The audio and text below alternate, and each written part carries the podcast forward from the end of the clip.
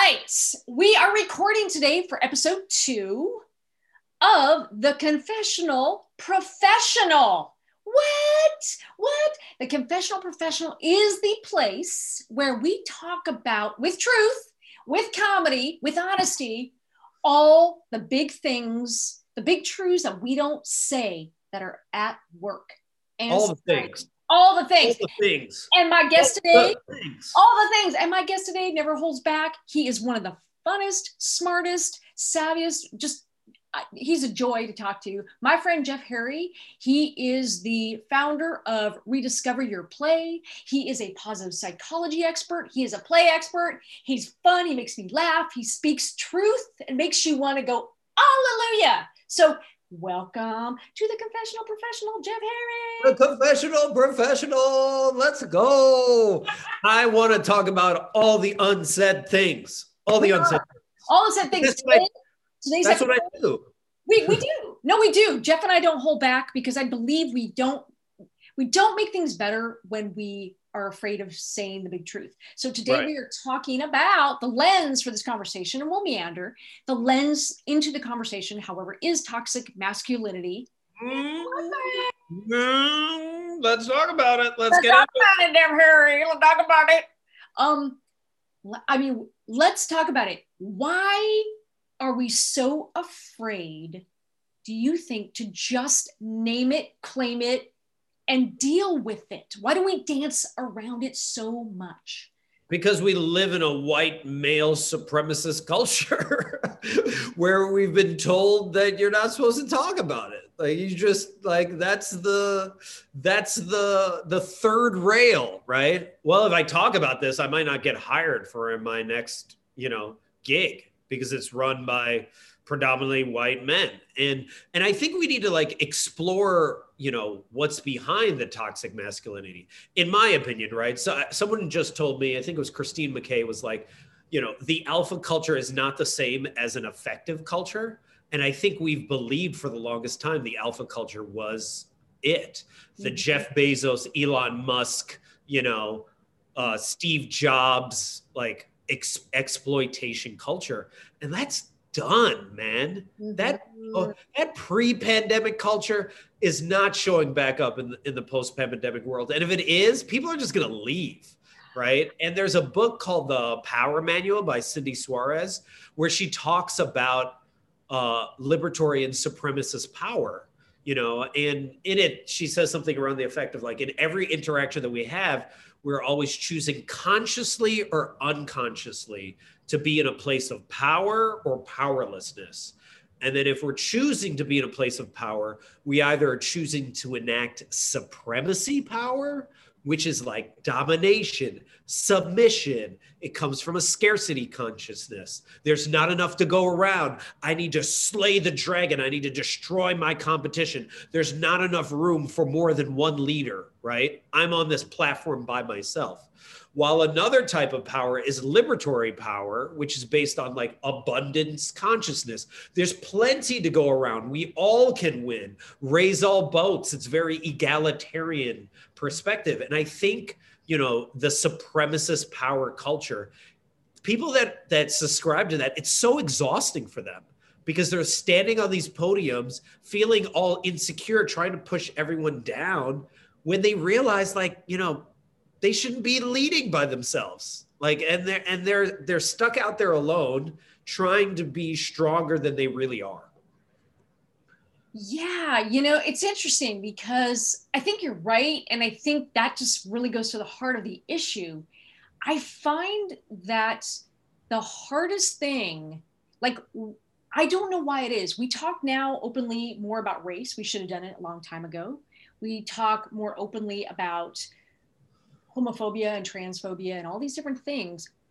Why is it so hard to then nail down an honest conversation about gender politics at work? Gender, I think is I feel like it's the last bastion, the last hurdle that men just don't want to talk about. It's it is the thing that I think makes them sweat the most. And absolutely.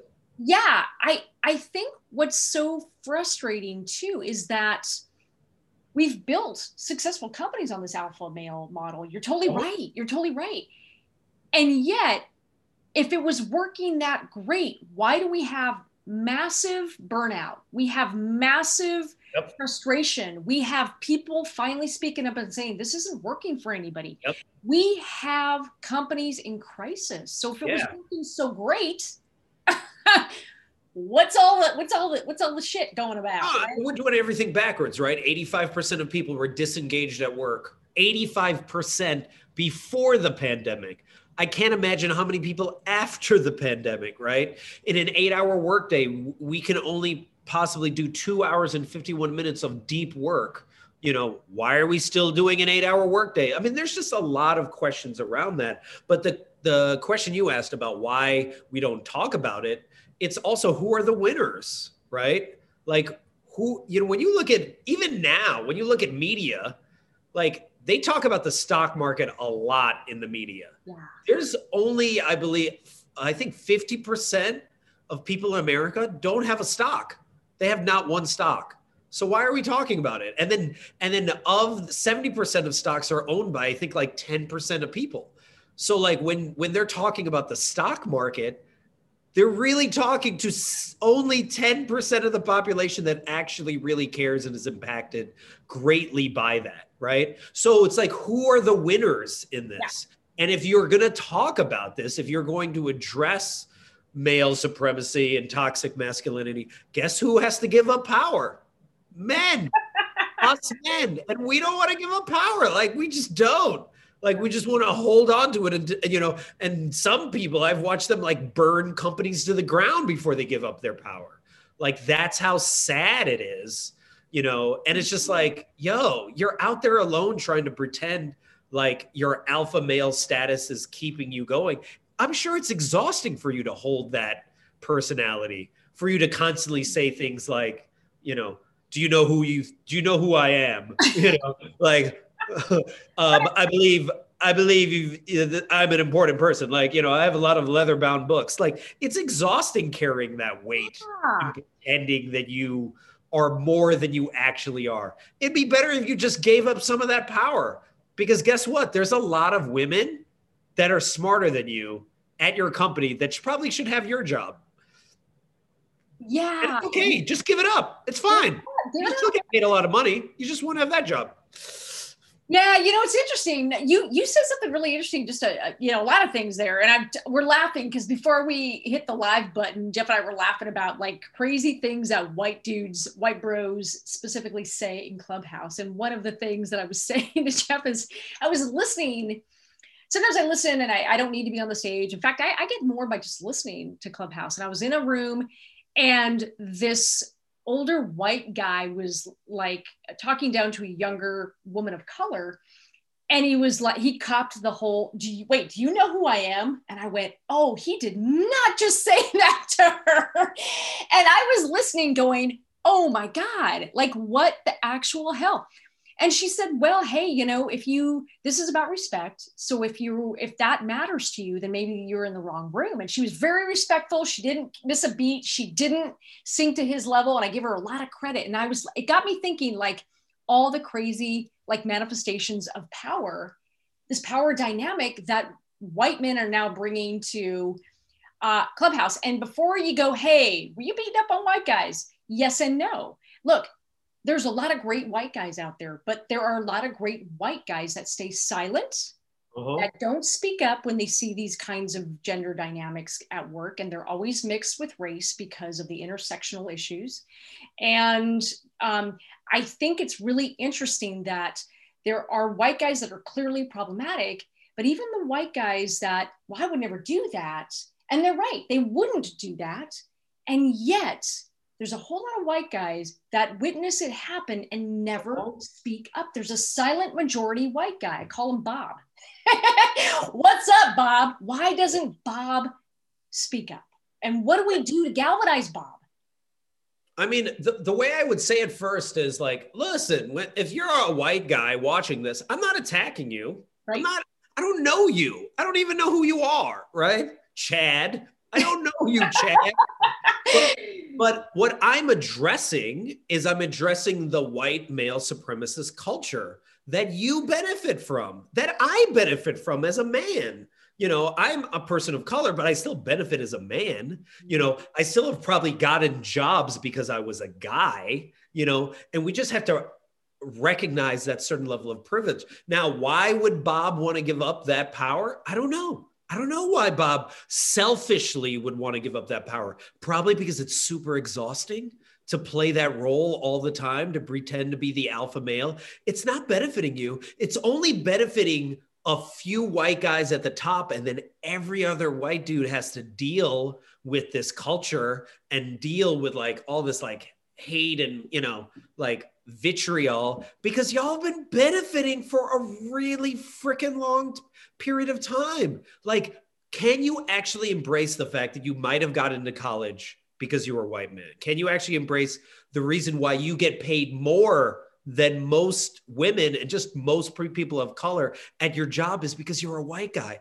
Can you fathom that because maybe you were part of a certain frat, or you know, your name is Chad or Todd, you know, you went to the same university and you went to Phi Beta Kappa or whatever, you know, Sigma Nu thing that you went to, you know, that is the reason why you keep getting promoted for another job, right? Or being offered the board of directors, you know, and getting golden parachutes when you move from job to job.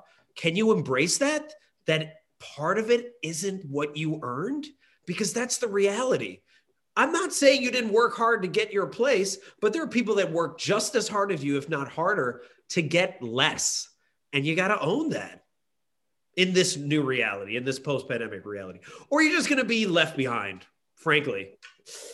Yeah, it's interesting. Because I agree. I mean, it's not about like, hey, you know, I think I don't want to do the whole not all white guys, because I mean, that's not what we're talking about. It's really about the culture. It's the culture. It's the culture. And I think one of the things that's really interesting is that I think that there are more, I'm seeing a little bit of a change where I think generationally, some younger white guys are like, yeah, I think that privilege, that being white and male, has given me access. That's given me capital that I didn't necessarily earn, but I was born into.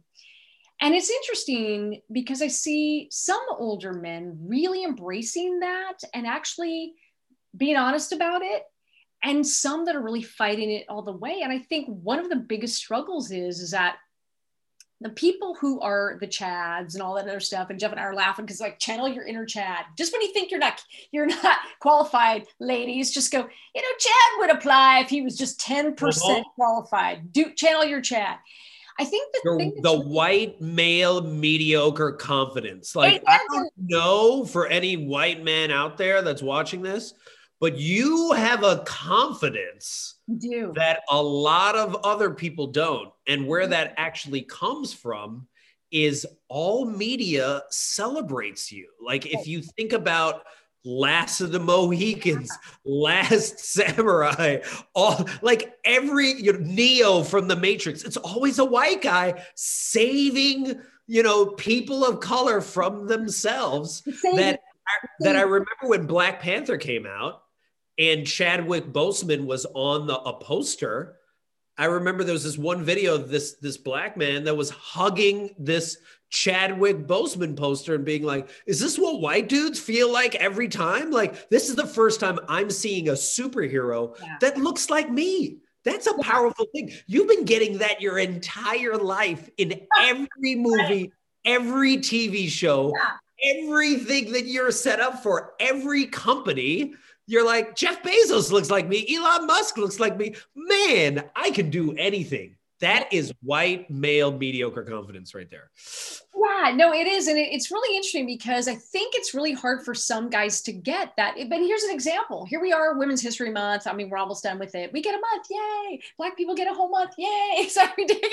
But it's like, and then a white guy shows up. It's like, where's my month? Where's my month? You have all the time. You have all the time. Yeah. You're being celebrated even during months. Every day. Months you're being celebrated. Exactly. Exactly. So, exactly. And I think the thing that's interesting to me is that, well, I think you hit it on the head. If we look at like imposter syndrome as an example, like, you know, I read this really great article in HBR just recently about, look, can we just for once during Women's History Month, stop talking about women and imposter syndrome? Part of the reason women constantly have imposter syndrome is because the media keeps talking about it. And we never do that with white men and go, gee, white men have imposter syndrome. But no, we do that to women. So women then expect it because that's all we ever see.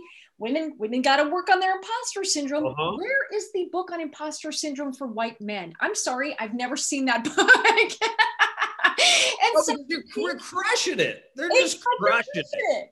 And so I think part of that is very much a reflection of that. And I think to your point, Jeff, it's like if we started focusing less on that and really being aware of these differences, then I think maybe people would start to go, oh yeah, I get that. I've never seen a version of me in the media that wasn't the savior, wasn't the hero, wasn't the beaten down, you know. And I'm not, you know, Jeff and I are not saying, we are not saying that individual white guys don't have adversity. That's not what this is. We're saying that as a group, they are not targeted for discriminatory practices the way that people of color and women have been. Because you have the benefit of being in power. Like, I'll give you a perfect example. Do you remember the book, She's Just Not Into You? Yes. I don't know. So it was written by this white dude. It's a horrible book. I mean, it's not horrible, but it's obvious stuff. Right. It's the most obvious stuff that like so many women that I talked to, as well as so many people of color, were just like, people are paying for that book. Like, we all know that. We just didn't have the audacity to think that we should write a book about it because we thought it was obvious enough. But this dude, this mediocre male dude, was like, I'm going to write a book about it and pretend that I'm an expert on it. And you're like, that just blows my mind. And the amount of times that I see that happening, like, do you think the WeWork guy would have gotten all that he got if he was a woman? If he was a black dude? No, he really thought that he was changing the world. And there's this part of this like supremacist culture also comes with this belief that they're the savior, that they're saving the world. Why y'all stop saving the world? Especially like Anand Giridharadas says this in Winners Take All, stop trying to save the world, all you elite. You know, just pay your taxes. That's it. Just pay your freaking taxes. Pay your wealth tax. Stop trying to like create another philanthropic venture like TOMS Shoes where you're like, well, we're doing great in the world. No, you're not. You just ruined the shoe economy in Africa. What are you doing? Like, you keep doing these things thinking you're having an impact on the world that's bringing happiness and joy. And no, you're just doing more exploitation for your own ego. And that is actually, you say that, and that is a really important point, because I met one of the founders of Charity Water. Oh, and yeah. I know that. Yeah, I met that dude. Oh, yeah. He was criticized and he denied it. But and here's the thing, it was exactly what you're saying, is that this idea that the white guy's got to go in and save people. And here's the problem. He went into areas where NGOs that were local on the ground in Africa, people who are from those countries had boots on the ground and they knew the issues so well. And here he comes in, doesn't consult them, doesn't ask what they need. But comes in as the white guy on the horse. I'm going to tell you what you need. And they really struggled with the fact that they weren't consulted. They had all this history. They knew this, but because they were native to that area, they were sort of on the ground NGO who, you know, people of color who knew their local economy. They knew the people, they knew the tribe, they knew what was needed. This guy's organization did not listen. Right. And so that whole backslash of the savior complex, I'm going to be the guy that comes in and saves everybody. You're welcome. And look what also he did. He takes the money away from those areas, right? He makes marketing videos, really amazing marketing videos that show all of the great work that he's doing. And then guess what? He benefits because now he goes on speaking engagements and gets paid tens of thousands, if not hundreds of thousands of dollars to speak about how great of a hero he is. Right. Meanwhile, the actual people that he's claiming he's helping, he's not. He's not. Not in the long run. Yeah. Maybe in the short run, but not in the long run. I think that's a really good point, because I think he should have elevated these NGOs that were already working the problem, because people born in that region, from that region, had a good handle on what was needed, and he should have consulted them. He should have elevated them. He should have included them. And I think that's the whole, like, a Lone Ranger, the myth of sort of the lone wolf kind of Elon Musk, you know, Steve Jobs, kind of like male, the alpha male archetype, which I think we don't see that with women. We don't see the lone, you know, because for women, it's just never that like that. It's they work in a team, and we just don't, we don't have that archetype. It doesn't exist for us. Yeah. And it doesn't exist for men of color.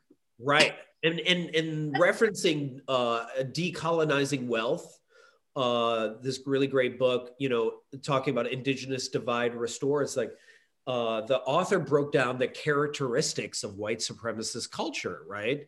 And what are some of them? Perfectionism, right? So, which really affects women, sense of urgency, defensiveness, quantity over quality, worship of the written word, right? Like, oh, when you sign this contract, now I own your land, right? That's how a lot of Native Americans lost their land. Paternalism, fear of open conflict, individualism, like I can only do it myself, worship of unlimited growth. Like how many CEOs are like, we just more and more, you know, objectivity, as if like I'm being objective right now when you're not, and then avoidance of discomfort.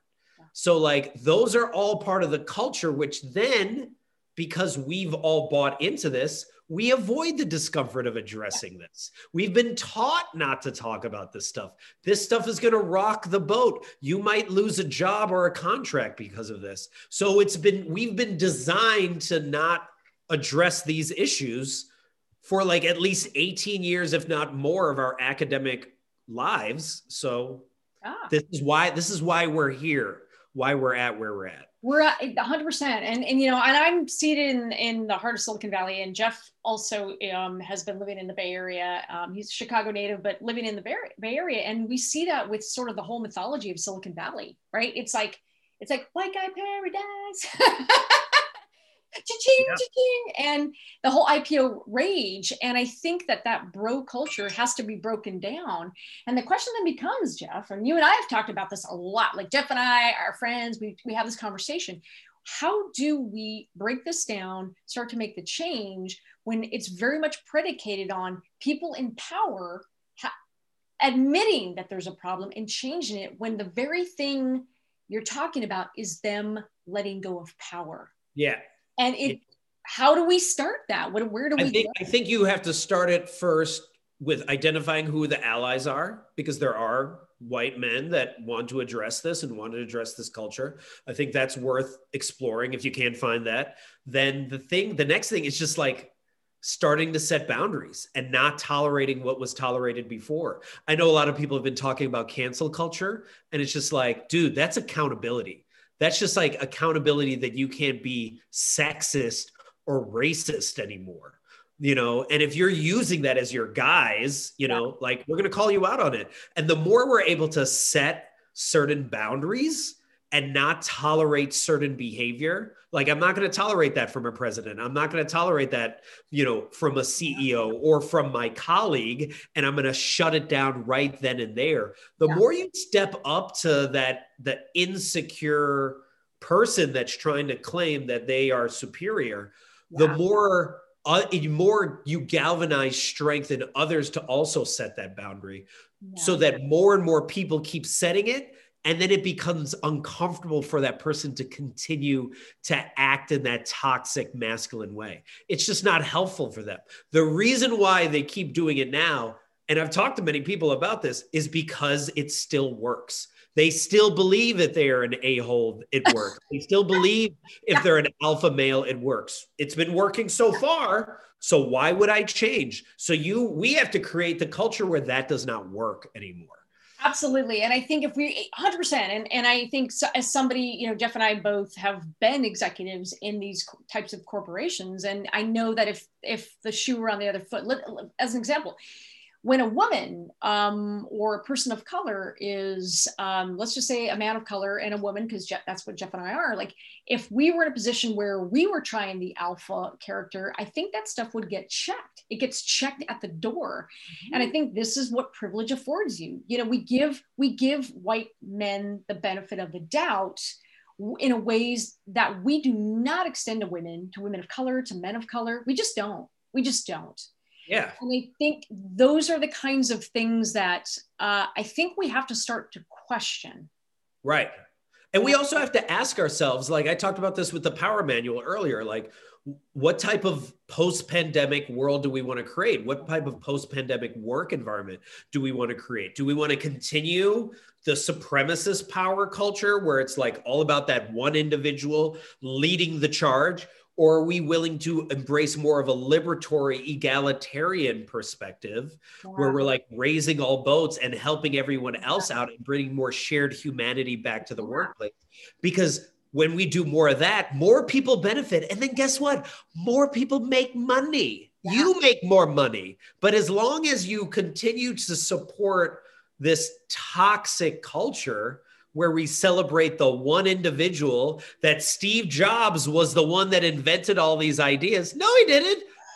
He never gave credit to all of the people, Colin, all the women that made him look good. That's right. That's like, right. No, I rolled on out there and was like, check this out. I just invented this iPhone by myself. Yeah. Like, come on, man. Well, like, I'm not doing that in the future. Well, this is how embedded this myth is that even during Women's History Month, I'm at a summit, I'm listening to the speakers, and women are quoting Steve Jobs. And I was like, y'all drink the Kool-Aid. Y'all need to, like, I'm pretty sure, it's like. Hard not to drink the Kool-Aid. It's all that's available to drink. It is. And you're going to have to throw the Kool-Aid out. Well, and I think the thing that's really important to me is that, like, look, Steve Jobs was a radical pioneer, no question about it.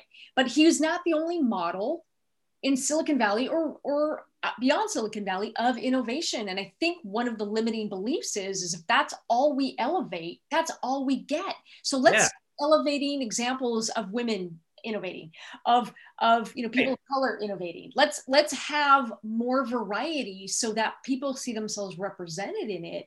And I think the thing that I think it's going to take is galvanizing that silent male. I know you're an ally, but you can't be an ally in secret. Like the men that will email me, like in secret, that are like, hey, I'm an ally. And I'm like, hey, you don't get how allyship works. Exactly. You got to show up. Like you got to speak openly, dude. Like you got to, you know, who's the person that runs Apple now? What's his name? Steve Cook? Tim Cook. Yeah. So Steve, your launch, why don't you bring out some of the inventors of your freaking products? Right. All right. Why don't we bring some of those people out instead of just you? Like that's real allyship. That's real. Like, hey, stopping someone in the middle of a meeting, you know, and just being like, yo, I'm only hearing from the white dudes in the room. Can we talk? Can we hear about people that haven't spoken up in a while? Right. And that gets us to this next section, which is really important. It's like, what do we do? And you just said a couple of things that are really important. Like, you know, let's elevate people who are working on innovative ideas in the company. And let's make sure that it's, you know, women, it's men, it's people of color, it's representative of what your customer base actually looks like. Because I'm pretty sure, Apple, you do not sell to just white guys. So make sure you've got representative, you know, and this is any company, not Apple singled out, but like any company, make sure you're elevating that. I think you just said another one, which is really important. I say to a lot of my white guy friends and male friends, not just white male friends, but when you're in a meeting and you see women being talked over, their ideas being shut down, men interrupting, men taking credit for ideas, it's very important that you step up. Allyship is to say, hey, you know what? That's great, but Rebecca had an idea and she just said, can we go back to what she said? I think that's how you show up. And it's funny how many times, Jeff, that I've had this conversation with men with guy friends, and then they don't see it, but then they will come back to me. The exact opposite, right? They do the exact opposite. They do the exact opposite. Like, I'm going to be an ally. I'm going to show up for you at the meeting, and then they're silent. They're silent. But here's the thing: a few have come back, and it takes a while. A few have come back and said, "I did not notice how much women were cut off, and it took me a while to start to see it. And I only started seeing it because you challenged me to look for it." And then, so I think it's really start to challenge yourself to notice. I would say two other things for white guys that are watching this, and I'm hoping some white guys are watching this, is one challenge, put yourself in the minority. Put yourself in positions or moments, even when you travel, where you're in the minority, and just experience what that feels like, because that's our world all the time, right? And then if you're not ready to speak up or anything like this, how about just not cause harm? So here's a perfect example of not causing harm. When someone says something that triggers you and you feel attacked as a white man, just remind yourself, it's not about you. No. It's not about you. We're not talking about you. We're not attacking you. It has nothing to do with you in particular, Chad. You know, we're talking about the culture. Yeah. And we're talking about how that culture does not benefit a majority of people and a majority of businesses. And we're losing great deals of money because of this. Sherm did a study in October of 2019. Toxicity at work cost Fortune 500 companies $223 billion in the last 5 years, just in the last 5 years. And these are only the companies that are willing to admit that they had toxicity at work. And these are just Fortune 500 companies. What about all the small businesses? What about all the Fortune 1000 companies? Like, come on, we're losing a ton of money, a ton of productivity, and we're getting 85% of people disengaged at work because no one's addressing the toxic masculine dude in the room. That's right. You address that, you benefit, I benefit, Kathy benefits. Yeah. So again, we're not attacking you. It's not about you. Remind yourself every time you get offended, we're not talking about you, okay? Right. Just calm down. Just calm your ego down for a minute. No, it's really interesting. It's like, you know, the toxic behavior that we're talking about is very directly linked to toxic masculinity. And I think we're just not, I think there's a hesitation and a hesitance to admit it. And we've got to deal with it, because look, that's not to say that anybody can't be an asshole at work. Everyone has a little bit of an asshole, you know, ability. We all do. But if we're really honest about where the sources of that assholery comes from, it comes a lot in the form of this toxic masculine behavior. And that is a fact. And I think it's about dealing with these systems that are set up to never challenge that. And I think that's the way that we're going to have to start to break it down. And we only expand the circle of prosperity for more people if we're willing to actually address this issue. And I'm telling you what, Jeff Harry, like, I think the signs are there. Our mutual friend, Karen Eber, you know, people aren't taking it anymore. People are not putting up with this shit anymore. Dude, Gen Zers do not want to put up with this bullshit. So if you are coming with your pre-pandemic playbook, you're done. You're going to be obsolete like Blockbuster, dude. Yeah. Like, it's just not helpful. Yeah. Yeah. You got to do some different stuff, everybody. So, you know, just make sure that, you know, if you create a safe space to talk about it, that's really important. The most important thing is it's got to get done. And here's the thing, if women and people of color are still not speaking up, then you lack psychological safety. And that is the company's job to fix. Yeah. You have to ask yourself, like, imagine if a woman was allowed to act the way this a-hole is acting right now. What would happen? She'd probably get fired. She'd probably be considered angry, you know, like she's just an angry woman. Or imagine if I was acting in that way. Whoa. You know, scary brown black dude acting all angry. Like the threshold that you have sorry, but we're talking about this. The threshold you have as a white man is you can act way out of the pocket.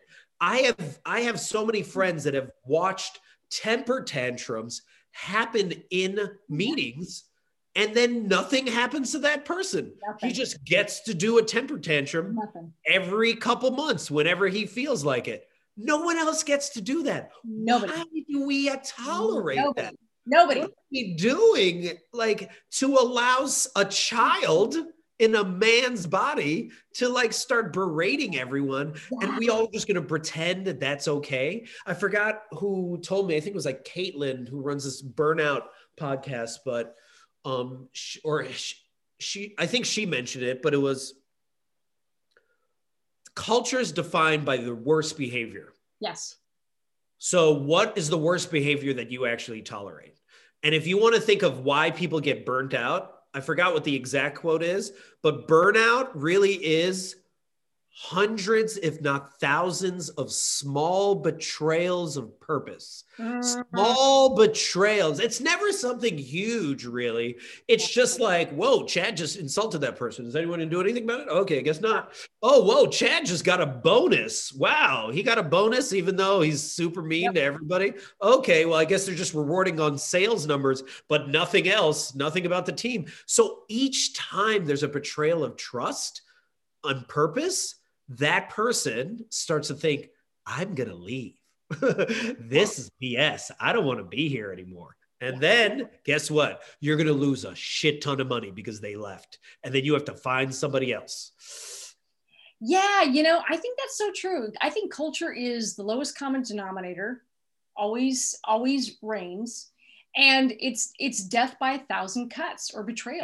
Yeah. Exactly that. I can remember when I was in my early 20s working for a company, and every Monday we started with a meeting of looking at our backlog orders and, you know, all this other stuff. And there was a meeting and I had to produce the reports and stuff. And the guy who ran the division, this older white guy, had a meltdown over the numbers. So he took a stack of the papers and the reports and he threw them. And he hit an intern in the face. Oh my God. Hit an intern in the face. Nothing happened to this guy. And I'm thinking to myself, as a woman in the world. Both surprised and not surprised. No, not surprised. Oh, I love how my Alexa was like, what? Could you try again? Even my Alexa's offended. She gets it. She's like, what is up? Like, that's unbelievable. We need to call for help with this. But it's no, nothing happened. And I remember thinking, there's no way. If a woman had tried that behavior, if a Black man had tried that behavior, like, we would not be there. And I can never forget that seemed, everybody agreed it was bad behavior, but Jeff, nobody did anything about it. Wow. So it was the conspiracy. It's a conspiracy of silence is what happened. Right. So, and the thing that's crazy about that is just, you're like, let's say you're a guy that's watching this and you're like, yeah, but that doesn't affect me. It does. You know why it does? Because not only are people leaving, which is costing you money, but it's also destroying the organization. It's creating an environment where you don't even like going to work. And then at the end of the day, it's affecting your bonus. It's affecting your compensation. And guess who's benefiting? Not you in the middle management role. Only the toxic dude at the top is benefiting because they keep making money and they're going to get promoted. And then eventually they're going to leave and get their golden parachute to move on to their next organization. And you still are going to be in that middle management job, losing money because of the crap this person did to destroy that organization. Do you want to do that? Or do you want to get with the future? Because the future is feminine. I'm sorry, the future is female and address this issue. Yeah, 100%. In our final round, as we wrap up, Jeff, what are some signs? What are some things that dudes say? Okay, let's get real here. Signs that you may have a toxic masculinity problem at your work. When you hear people say, X, fill in the blank. We talked earlier about just the whole, do you know who I am? Which drips of privilege. Like, don't be one of those dudes that says, do you know who I am? No. What else? What other things do you hear? I think other signs would be who speaks at your meetings. Who's taking up who's taking up the most amount of room at your meetings? Yes. Right? Notice everybody. Notice. What does your board of directors look like? Right. What does your executive board look like? Yeah. Who are the decision makers? Like at the end, like we all make decisions together, but at the end of the day, who is the one that's stamping the approval? Mm-hmm. Right.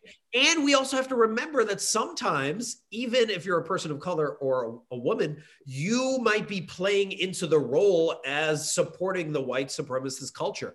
Do women feel like they have to be more masculine? So they have to be more like, I got to get stuff done in this certain way and not allowed to be themselves? I mean, if you're a team leader, you should be asking yourself, like, do you feel, ask your staff, do you feel comfortable coming to me and addressing conversations about race and gender? Hey, do you feel comfortable mentioning really big problems that are happening at work right now? Yeah. And if they're like, you know, they pause and they give you a BS answer, guess what? You don't have psychological safety. And you're just pretending that you do. Amen. Amen. I think if people won't tell you stuff, you cannot read that as a sign of no problems. It means they're scared to tell you, because no one's going to tell you when they don't feel safe. They're not going to go, hey, boss, you make me feel unsafe. And they ain't going to tell you. They're not going to tell you. And if you're going with that notion of like, hey, if it ain't broke, don't fix it. It is broke. It's broke for everyone. Maybe it's benefiting you, but it's not. It's broken for everyone else that works at your organization. Yeah. So I love that. Totally. Well, let's, and I, so many things we can talk about. Let's end on that. Look for these signs, be honest with yourself. If people are afraid to speak up, if you look around the room and you don't see women or people of color represented in decision-making roles, in money, who spends the money, who has the budget, in the C-suite, at the highest levels of policymaking, if it's white guys, I got news for you. It is white male supremacist, and that's a fact. The biggest thing you can do is address it and make it safe to do so. It's not about being right. It's about being willing to have the conversation and make it safe for people to speak up. Right. And if this conversation, any part of this triggered you and you're angry at this, guess what? It's not about you. It's just not about you. So like, let go of that and like, help us change this for the better. Because more people want to go to work and actually be happy at work, but they can't right now in this current culture. And we'll leave it on that. That is awesome. Jeff, where can people find you if they want more information about you? Sure. They can go to rediscoveryourplay.com. Click on the Let's Play button, where I have all these ways in which you can play to create psychological safety at work. And hop on a call with me, man. And let's talk about how we can bring more play and positive psychology to the workplace. Because frankly, man, I want to go and enjoy work in the future, not go pre-pandemic anymore. I'm done with that. Me too. If you want more about me, you can visit KeepingItHuman.com. If you want more humor and you want more improvisation in your communication, your storytelling, your culture, all that stuff, give me a call, give Jeff a call, do all the calls. And we'll see you on the next, Confessional Professional. Thanks, everybody. See ya. Peace.